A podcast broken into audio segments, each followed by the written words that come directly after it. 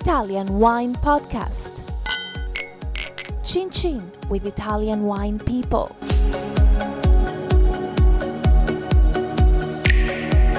Hello, this is the Italian Wine Podcast with me, Monty Waldin. My guest today is Roberto Di Filippo from the Di Filippo Winery in Cannara in Umbria in central Italy. Welcome, Roberto. Oh, thank you. I'm extraordinarily excited to have you here today. Me too. And hopefully, during the interview, we'll find out why I am so excited. So, just give me a little bit of family history. You run the winery with uh, your sister? Yeah, it's me and my sister, and we, my family started almost 50 years ago. Yeah, it's me. And my sister uh, started later, and the name is Elena. Uh, no, pardon, Elena is my wife. Yeah. Emma is my sister. Sorry. and uh, anyway, we started in the 70s and early 70s, planting the first vineyard, and I started to work into the winery in the 86. So, that was your father, what, your parents? Was it your dad or your mum who started the winery? Yeah, What was his, your, your dad called? Italo. Italo, Yeah, okay. Italo. My mama and Pina, Giuseppa Pina. Giuseppina, okay. And when did you take over with your sister? I started working in '86, and we started the society, me and my sister, in the 2002. So obviously you- you're, you are an organic winery, and we're going to come on to how you actually work today. Was Italo your father? Was he organic or was he conventional? No, he was conventional. I decided to start in the 1994, so a few years after I started uh, to run into into the winery. Why, why did you go organic then?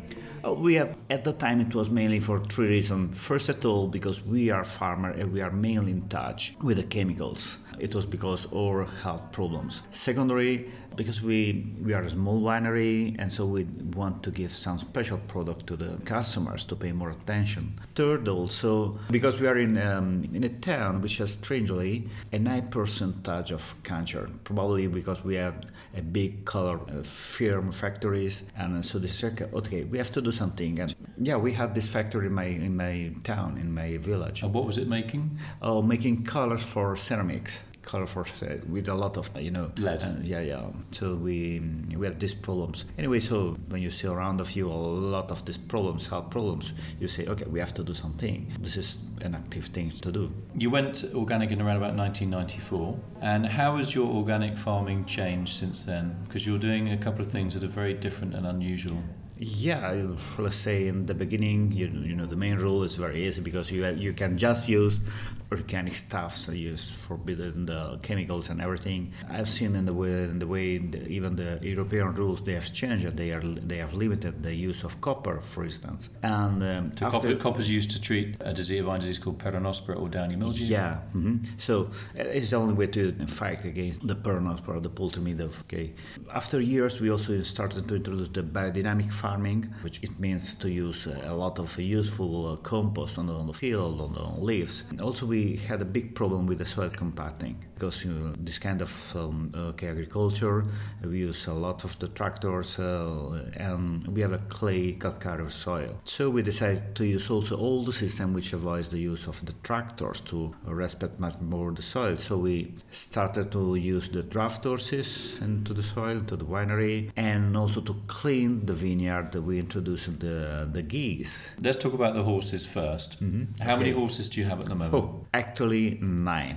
Nine horses. How many hectares of vineyards do you have? We have 30 hectares. So that's about 70 acres roughly. Yes. So that's a lot of horses. Actually, what is a fairly small vineyard. How do you stay financially viable? Oh, let's say. What, what are the economics of working with a horse? If I so listen, I'm Roberto. I think you're totally crazy. Yeah. Why don't you go back to using a tractor for everything? What are the economics? Oh, let's say you're not the only one thinking that we are crazy. You know, normally we are the freaky guys in this area, running organically in, uh, 24 years ago, and nowadays with the horses. Anyway, let's say to work with the horses um gives not just benefit on the soil. You can also save money if you calculate everything. Uh, just for instance, when you clean the vineyards uh, by, with a plow, I've calculated to pay um, roughly 200 euro by the tractor and uh, about less than 150 with the horses. So how does the so when you're saying with a tractor, the calculation that you're making is the fuel Yes, and then the, the maintenance of the tractor throughout the year. So oil Yeah. changes, tires. even the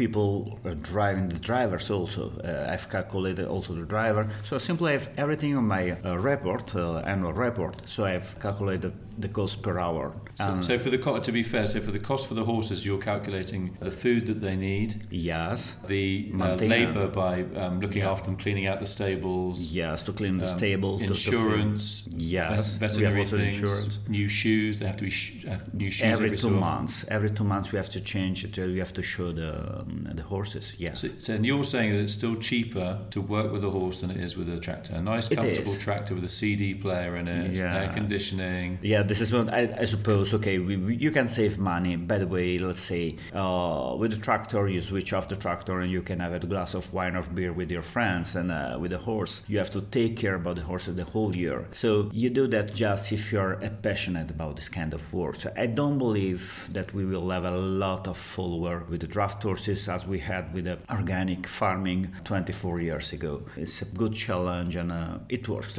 It's a kind of provocation just to say sometimes the technology and the tractors are not so convenient as we. But in terms of your bottom line, in terms of your economics, as far as you're concerned, and also the, by working with the horses, there's less compaction. Yes. very important. We can talk about that. But still, your calculations are that uh, you're you're actually saving money by working with the horses. What about the ethical side? You talk about ethical farming in terms of the circulation of money, money staying in the community and leaving the community. What are the numbers on that on those parameters, and why is that important to you to calculate those those parameters? Uh, Monty, probably you are touching the most important point. When I say um, roughly that we pay 200 euro per hectare to clean with the plow with the tractor and uh, less than 150, it is not just the quantity of money, it's also where this money remain. When I pay 200 euro with tractors, probably 80% they move away from the territory. When I pay 150 with the horses, probably more than 50% remains in the area.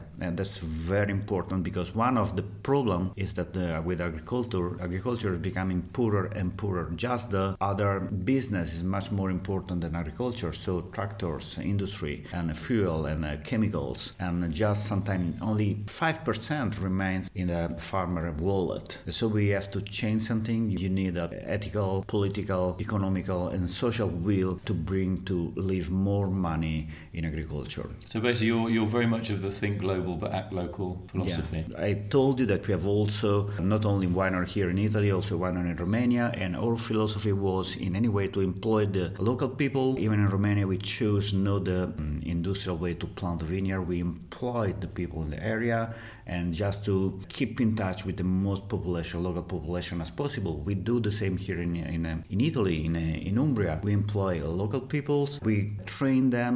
We keep the same people for years and years. It's, uh, we have a turnover very low, so we sometimes we can lose maybe one employee on 30 every year. So it, it means that they are in a good uh, condition. I hope they are happy. So But are they?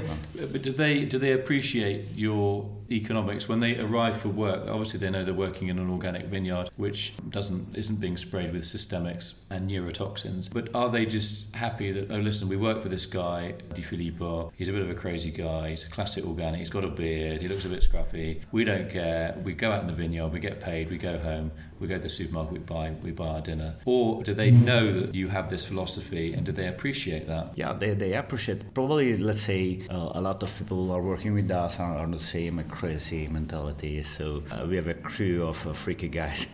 no, okay, we are. That's not true. We are mainly normal people, and um, let's say they they feel to be more involved involved in, in agriculture and what we are doing. Because uh, we make a lot of, uh, for instance, uh, pruning training and uh, also agriculture training and um, biodynamic training. And now we are going to make, to make also um, draft horse training, so we learn how to drive the carriage and the, the tools. So you're teaching them, them skills, basically. Yeah. You're giving them life skills or Yeah, skills. it's important to make a team building and uh, also to to make them to feel to be more involved in uh, in what we are doing. For sure, it is not easy because everybody wants to create uh, their own corner. Maybe one day they do not like the horses. Okay, well, don't use the tractors.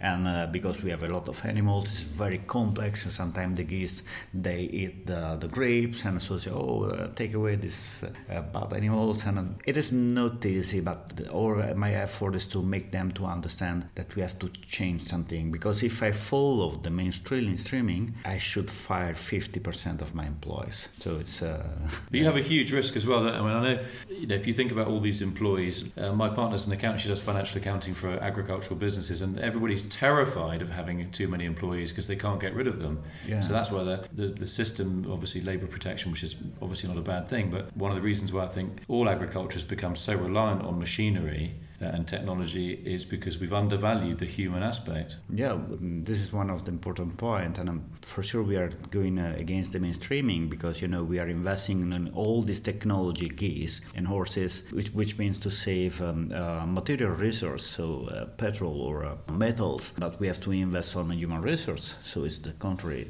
Well, but uh, the people are scared to employ more people. So everybody, also around my territory, are investing on new technology technology which allows to save any minutes of labor into the vineyard. And uh, say, so this is crazy. We are just 2% of people in Europe working in agriculture in the States. We are like, they are like 1%. And the result is low quality agriculture, desertification of fields, chemicals, and blah, and blah, and uh, health problems. I say, let's make one step back, not like 100 years ago to employ 60% of people in agriculture, but we can move from 2% to a 4, 5, 6% in order to have a better quality of food, agriculture, territory, and also save material resource. Do you think also the physical aspect? I mean, I've worked in vineyards and um, it is hard work, but at the end of the day, you do feel tired at the end of the day, but you you get inc- an incredible amount of exercise. And actually, I find when I what I found when I used to come home from working in a vineyard all day long, my mind was incredibly active. If I come home from working in an office, I just you know you want to sit flop on the sofa and put the TV on and just switch off.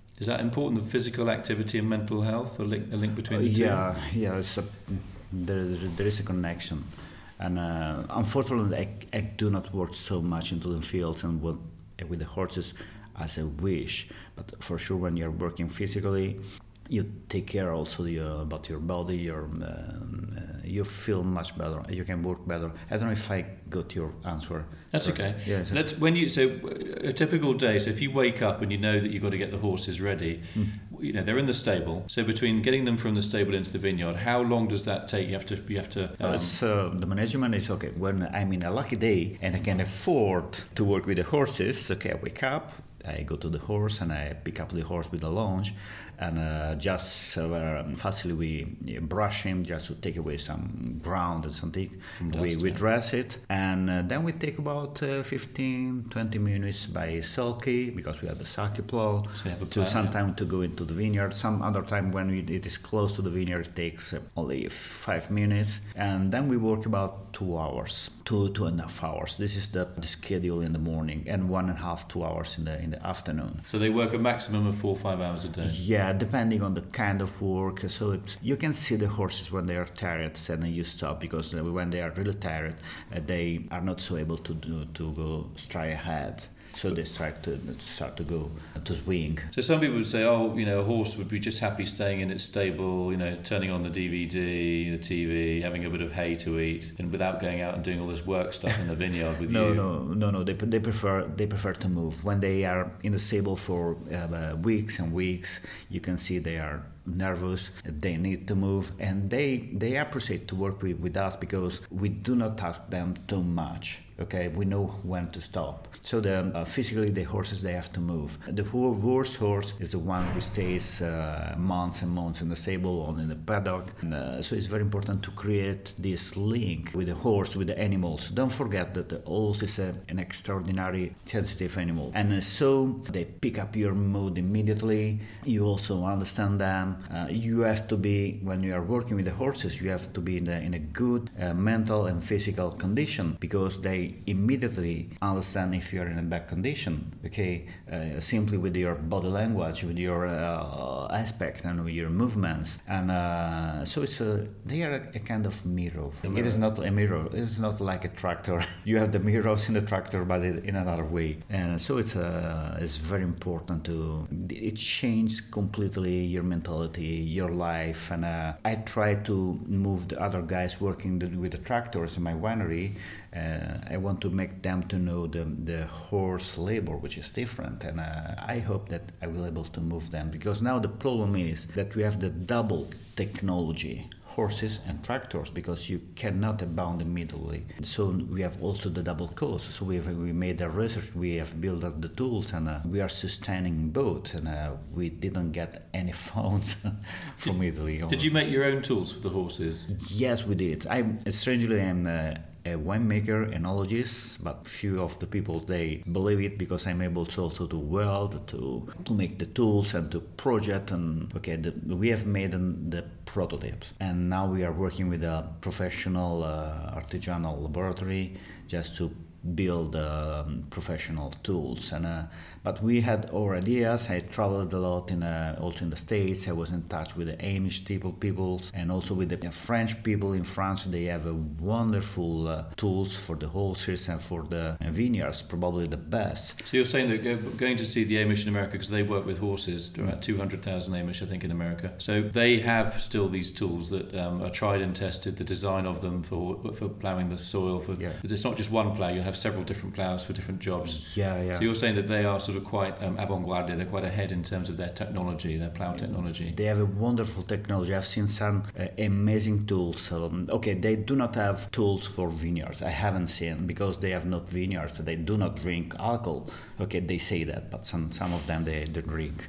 uh, anyway, I've seen some wonderful plows, uh, hybrids with a hydraulic system to, to lift, and uh, and it, it was completely made by the Amish. And they they have also a big advantage because they produce not few units like in France or Italy, but they produce hundreds, so they have a lower cost, and probably you pay uh, one third or, or, a quarter than, than Italy or France for a tool uh, for, yeah. for, a tool to go with a horse. Yeah, yeah, yes, absolutely. Tell me about the geese. You, you mentioned geese oh. permaculture. So explain why would you have geese in your vineyard? How did that all come about? Okay, the history is uh, it is nice because all these projects was, was born almost uh, 10 years ago. Okay 8 9 um, talking with a friend of mine uh, he's a researcher uh, adolfo rosati. Now he's studied researching a lot in uh, agroforestry. So uh, chatting we were thinking about all the system to do not compound the soil. So to plow into the vineyard we are using the to till the vineyards. We are uh, working with the horses, and then we he told me, okay, to clean, to keep clean with the uh, with the weed, take a look on the internet and look for uh, weeding with geese. You can find a lot of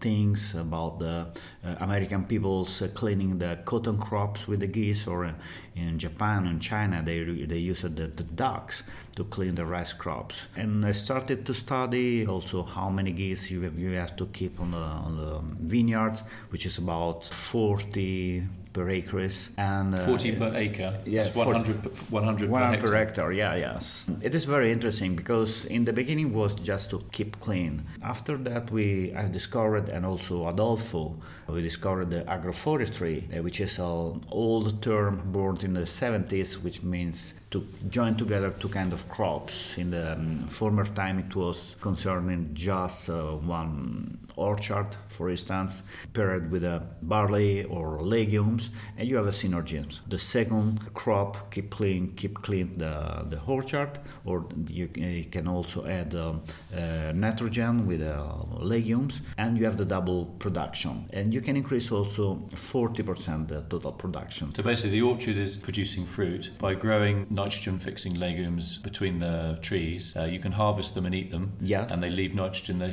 suck nitrogen out of the atmosphere, put it in the soil, and then the trees mm-hmm. can use that nitrogen to grow their, their next crops. It's a very efficient, uh, economical way of getting two crops yeah. on one piece of land. Yes, it's a old new technology. You have to core this whole technology and upgrade within uh, modern knowledge. We have a lot of agroforestry now. Nowadays, it means also to join not only two crops, but also one crop and one breeding. Uh, we are using uh, the geese into the vineyard, but here we have experience also in Umbria with the hands and to the um, olive trees, olive plants. So, the, what are the geese doing? Are they uh, just they, um, running around, or are they actually no, doing any work? They are the best employees. Uh, no payments, you know, no unions. no unions, no pension plan. no, nothing against the unions, but okay. And uh, they clean, they eat the grass, they fertilize, and um, we have the double production. We increase a lot the um, uh, quality of the soil because we have a lot of much more than microorganisms and it's very important. Yeah, it's very important. So how many how many geese per hectare?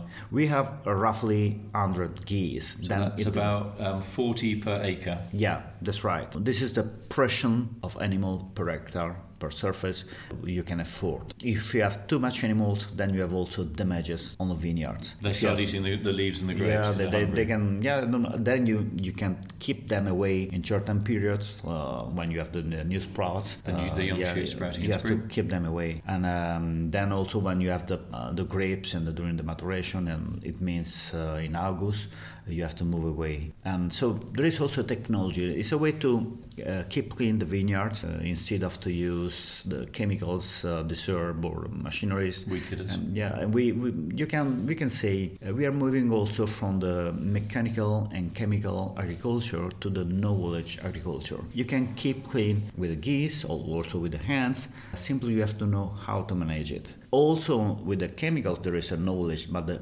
knowledge is owned just the few uh, okay industry which produces the chemical molecules to, to clean it. So, So they, they have the patent of, Yeah. and they know how the rest of the chemical formula is formulated. yeah. So they have the. You're saying they have the knowledge. A small group of people out. Whereas in your type of farming, anybody that works in your vineyard will have the knowledge of, or should gain the knowledge of how to work with the geese, how to work with the horses, how You to look to- after them. you have to co- they have to coordinate each other and they have to understand and also be patient because okay when you you have the, the geese and you have to enter with the tractor to spray the treatments and the the goose manager the geese manager have to move away in the day for a couple of days the, the geese so they have to communicate so it's um, I told it's a kind of uh, complex uh, uh, Interaction. crew interaction between the animals and the people taking care about the horses and the animals. Also, the, the guys using the tractors, they have to use only few rows, only one row, any two, because when they you compact the soil with the tractor, it's very difficult, it's very hard to work with the horses. So the rule, the main rule, okay, where do you do you enter with the horses? It is not allowed to enter with the tractor. So how do you do that? So if you have, um, say, you have nine rows of vineyard, how many rows will only ever get the tractor, and how many rows will only ever get the horses? It's uh, three for the tractors and six for the horses. So they always stay the same. So there's always so we would say one driving row, Mm-hmm. and then and then two non-drive, two horse rows, one Yeah. driving row, two horse rows. Yeah, so that means one, we call them one compacting row and two respecting rows. So the compacting row, each on either side of e- the, the tractor row, will have um, soft soil with the horses. Yeah. Okay, so that No, won't we, we suffer are, too much. we yeah. are using we are uh, using a special sprayer opening with the with the wings and then spraying three rows at a time. So it means we are using also technology. We do not refuse technology absolutely. We try to modulate technology and also new and old technologies because also using horses could be a modern technology. So you, we can use also the Wi-Fi just to open the, um, the gate of the geese in the morning, and also to have the camera. So the the guys taking care about the uh, the geese, they can also control by smartphone. Why not? To uh, refuse this kind of technology? We can they can save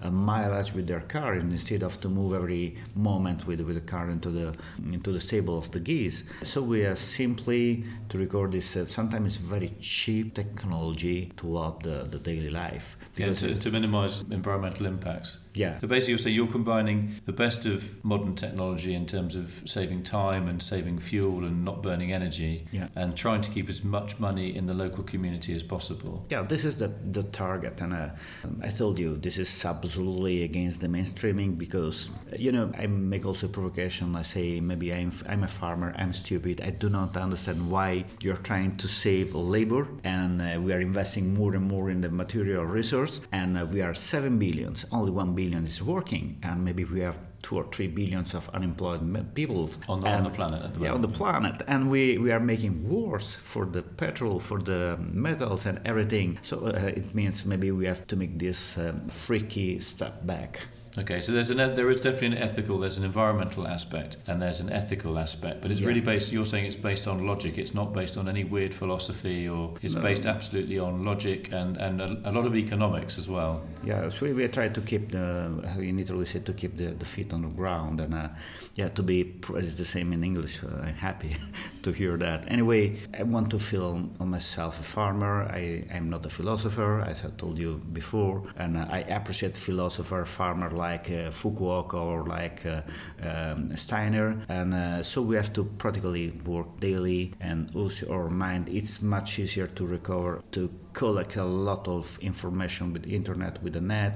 We have to use it also because we are making a, a rare kind of agriculture. So we have to keep in touch and create a net for the few. Crazy farmer doing uh, things like that and uh, to exchange the idea. The idea, for, for instance, is to create these new tools and to put all the project on internet. So you're not you're not developing things just for you. You're saying, listen, I've No, designed no, this plow, or Yeah. I'm doing this thing Uh, with my geese. I want to make a, a kind of PDF or something like that, so anybody can download the project. Maybe they are in Austria or in uh, South Africa, they can copy it. And the idea is to, to make a kind of a Linux of the uh, working uh, horse working tools, uh, so they can can uh, download, operate, and upload with the with the other things so just to modify. We are really few people doing that, so you have to we have to keep in touch, and we have a powerful tool tool like the net, and we have to use it. So you're saying you're not patenting what you're doing. You're saying, listen, I'm doing this. This works. This worked for me. I'm sharing my knowledge. I'm giving it away for free. Mm-hmm. And you're very happy that people say, oh yeah, the geese thing sounds interesting. I'll try that. Yeah. He says, right, 40 geese per hectare. 50 geese is too many per hectare. 30 maybe not quite enough. So you're giving it. You're giving it away for free. Maybe if you are in in, in Holland or in uh, North Italy, you have more rain, Yeah. So you can have also more geese. So you say, okay, in Italy, in, in Holland, you can keep also in an or- orchard under 50 geese. Or uh, this is what we, we we have to say, and we have also to value the animals we are producing because we have a lot of benefits. Also on the meat, on the eggs, you know, all the feeding is mainly by grass, 80%, so they have much more healthy fat like the omega 6. And You're saying the quality of the goose meat is much better because they've, Yeah. they've been eating green plants rather than eating um, pellets. Yeah, oh, th- that's very important because you know in modern disease like cancer, Alzheimer, or heart disease, the main reason seems to be this uh, low quality fat like the omega six. So we have to change the how to breed animals. So aerobic exercise in the vineyard, healthy meat from the geese Yeah, in the vineyard, and you can eat them. And a free-range goose Mm-hmm. is that's been eating what it normally would eat in the wild green grass Mm-hmm. is going to be a healthier dinner than goose that has never seen the sunlight. probably it's um, everything we are producing. It seems to be healthy and organic and biodynamic. I say just my life looks to, to be not really organic because you can imagine Monty that we with all these projects, these things is very complex. I need a good thing wi- with me for not only have a good horse trainer like Daniele and uh, also and a passionate guy like uh, Marco taking care about the goose and uh, wonderful people also in Romania. And uh, otherwise, it's impossible to manage such kind of project. You haven't really talked about your wines, but let's talk. You do make some no added sulfite wines, like Yeah. Grechetto, yeah? Mhm. Yeah, yeah, we, we did it. It's a new challenge for me. So I tried your. There are a lot of no added sulfite wines out there, and I don't want to get into too many polemics. But so I won't get into any polemics. I'd like to. I could spend four hours going into polemics. But ultimately, my view on no added sulfite wines is they're they're delicious when they're made with really top quality grapes, and the winemaker knows what he or she is doing. The two best no added sulfite wines I've ever had, and one of them was with you a couple of days ago. Both of them have come from horse ploughed vineyards. Yeah. One of them came from the Languedoc, a wine grape called Bernard Bellahsen from Tunisia. He grew up with horses when he was a kid, and um, he has a horse ploughed vineyard. And you're the same. I'm sure there's a link there somewhere. How do you make your no added sulfite wine? Because you don't just pick the grapes and ferment them. You have a real plan before you make your no added sulfite wine, and that's why it tastes clean and fresh. And nobody would ever guess that it was a no added sulfite wine. It was delicious. How do you make it? Oh, it's, uh, it's very important to have uh, an excellent grape. And so they come from the no sulfite uh, Grechetto, the Trebbiano Spoletino, and the top of the Grechetto wine from the uh, No Tractors vineyard. So they both co- okay. So it's two grape varieties: uh, Trebbiano Spoletino Yeah. and Grechetto. So they both come from horse uh, ploughed Yeah. vineyards. The right? small uh, production, it means they are only maybe 10,000 bottles. Totally, they, they come from uh, four hectares. Uh, yes, there is a link. It is not easy to prove because they we should make different training uh, in a different plot. And uh, so, anyway, let's say my feeling is that we have much more complex soil and also wonderful quality of grapes, low production, and so we have a really powerful um, grapes and a, grapes rich of aroma and complexity. And so this is very important with a, for a no sulfite wine. So you, you pick the grapes. So you say basically they have very very good physiological ripeness and Yeah. analytical ripeness. So you get the numbers, the sugar levels, and you get the the flavors. So you pick them by hand. You stick them in a press. Yes, we, we use we, we try to save comunque anyway to keep away the the grapes and the juice from the oxygen. So we use also uh, a tin of uh, carbonic gas uh, during the pressing. Okay, and So there, uh, there you go again. That's classic. You old-fashioned goose farmed Yeah. vines. You're in the medieval area. and you get the grapes in. You're using technology. a technology. Yeah, we, we So- do.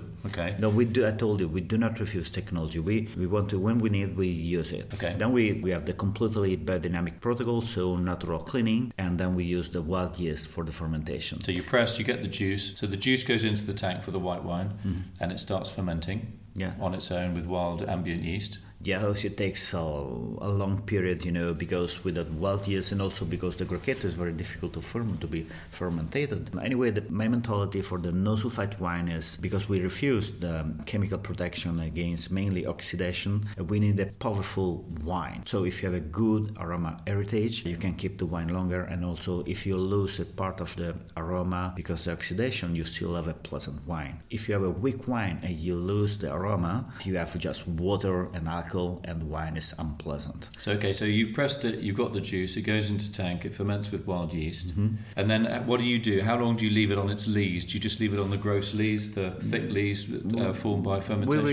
use on the we leave on the thick lees uh, at least for six months. This is very important because the the lees, the quality lees, are the natural protection against the uh, oxidation, and also you make the wine much more complex. We use the the lees for many uh, many months. When we stop to use the lees for the white wine, we use the we move the um, the lees on the, on the red wines just because I told you it's a natural protection against the oxidation. Also, it's um, a way to make the wine more complex. so you recycle the lees into the red. Yeah. You're saying that for the white wine, you leave it on gross lees, but then you rack it and it will still form some lees. You don't want to leave it on the gross lees too long. Why not? Because the, the gross leaves, I think the rough leaves you see are saying, uh, the gross leaves are stinking. They're, they're, they you have to move away the gross leaves because they are not just leaves. They are leaves and also part of skins and uh, wood and everything, and it gives really a bad smell. So you have to make your enological labor. So you have to be an, an, an. So again, your technological side. So you, Yeah. you decide when the moment is to rack off um, where the leaves could start turn, making the wine turn stinky and eggy. You say, right, we'll rack off the, the wine and we can recycle those leaves into a red. Mm-hmm. Yeah. Throw them away to give the red a little bit more um, food. And then you take the, the white wine and then what happens to it? Does it settle again before you bottle it or not? Yeah, and we, we do not filter it. About the gross leaves, it's, it is not difficult to separate them. Simply, we move them away before the fermentation. So you Okay. you, you have to keep it to rest because if you have the gross leaves uh, during the fermentation, you have a bad smell, uh, especially the broad aroma. Okay, let's do that again. So basically, so you press, you put the juice in a tank, Mm-hmm. Okay. you let it settle, then what happens? For normally it's one or two days. Okay. And uh, okay, for the no sulfite wine, because we want to use only the biodynamic protocol, we let uh, them to, to settle down. With the other Grechetto, we use the flotation system, which is also technology, but in a small quantity means to keep away also the oxygen from the from the juice. So it's also a natural way to keep away the wine from the oxygen instead of to use the um, sulfites. So it's um, it's a way to, depending on the wine, uh, to use different technologies. But at the end, I'm a winemaker. I'm a 30 years uh, experience as winemakers, and it should be my main job. Okay, so for the for the no added sulfite wine, you, you press the um, Grechetto, for example. You get the juice into a tank. Mm-hmm. Okay. You let it settle for a couple of days. Yeah. And then you rack it off the gross lees, Mm-hmm. the, the thick sludge. Why do you rack it off the gross lees, the thick sludge? Uh, because the gross leaves they, they have often a bad smell, uh, sulfur and uh, also broad, and uh, so you have to move it away. Especially you have to move it away before the fermentation. Okay, so you ferment with fairly clean juice, a little bit turbid, but not thickly turbid. Not not really perfectly clean. Yeah. It will be especially the Grechetto, which is very tough to clean. Uh, it is not a problem if it is a bit cloudy. Okay. Bit cloudy, Uh, yeah. yeah, cloudy. Yeah. So, So then you ferment that in another tank. yes. And how do you? And so after fermentation, obviously there's still carbonic gas around. Are you using that to protect the wine naturally, so that you don't have to add sulfites? No, we use also we keep the wine for some months. And, uh, we move okay the release every every week. So you keep clean. So this it's very important. You keep keep making sure the wine is still fairly clean. It's not Yeah. getting too turbid and stinky. Okay. and then we, we also keep under the nitrogen for um, uh, some months. It So- helps. So technology again, so a mix of Yeah. technology and common sense, It helps. and then you bottle it. Yeah, even because you, uh, you need it on the Grechetto because the Grechetto is very tough. You have easy oxidation because you know the Grechetto has a lot of catechins, and the catechins uh, they have an easy oxidation, and also you can have bitter taste after tasting, and also bitter aroma. So it's very important to keep away the the Grechetto from the oxidation. It's very important also to have a soft pressing because if you press too much, then you extract too much color and too much catechins, and also a lot of bitterness and a bad smell. Okay, so anybody that's listening to this, you have to trust me on this. If you want to, if you want to have an absolutely textbook example of how to make a white wine with no added sulfites, it's absolutely delicious. It's got texture, it's got, it's savoury, it's intense, it's balanced, it's got varietal typicity, it's got terroir typicity, and it's very, very clean and clear, and with an incredibly vibrant mouthfeel. You have to try this wine. Trust me. This is a model of how to make no added sulfite wines, which taste absolutely fantastic, that do not taste like horse stables or goose droppings or whatever. Trust me on this. You just have to believe me. Okay. Yeah. I'm, I'm now working as his PR agent. The just signed was just signed a really very important contract. Several problem we, we, we produce just 3,000 bottles of Grechettos. That's okay. Three thousand enough. You, you know, the, friends. Any sommeliers who have big responsibilities in top restaurants, your job is in a restaurant. The chef has to know what he's doing in terms of science, in, in terms of in terms of public health, because you can't get away with bad cooking in a restaurant um, and poison people. Not saying you can do that with wine. Trust me on this. This is this is an absolute example of how to do it properly. So, are you optimistic about the future? When I meet people like you, you know, you, you inspire because you are blending the advantages of modern technology, and there are labour-saving advantages, energy-saving advantages with, with technology. Plus, uh, you're working with, with animals, and I think that has an incredible impact, beneficial impact on mental health, human mental health, by working with animals. So there's that aspect. You're adding to biodiversity. You're adding to your rural community by your investment in people, trying to recycle money locally, keep think global, act local. You're ticking all the boxes. What else could you do? What else do you think you could do? Is there any other ideas you got in your head, Roberto, where you think, you know what, I've done, I'm doing this with the animals, no ploughing, uh, organic biodynamic. What else? What would be your next step? Is there anything that you're missing? We are doing a lot. We, what we are, what we have to do also, we have to communicate it. Also because the, I think there are a lot of people. The majority of the peoples are looking for that. I'm also optimist on the, on the peoples and uh, especially on the young peoples.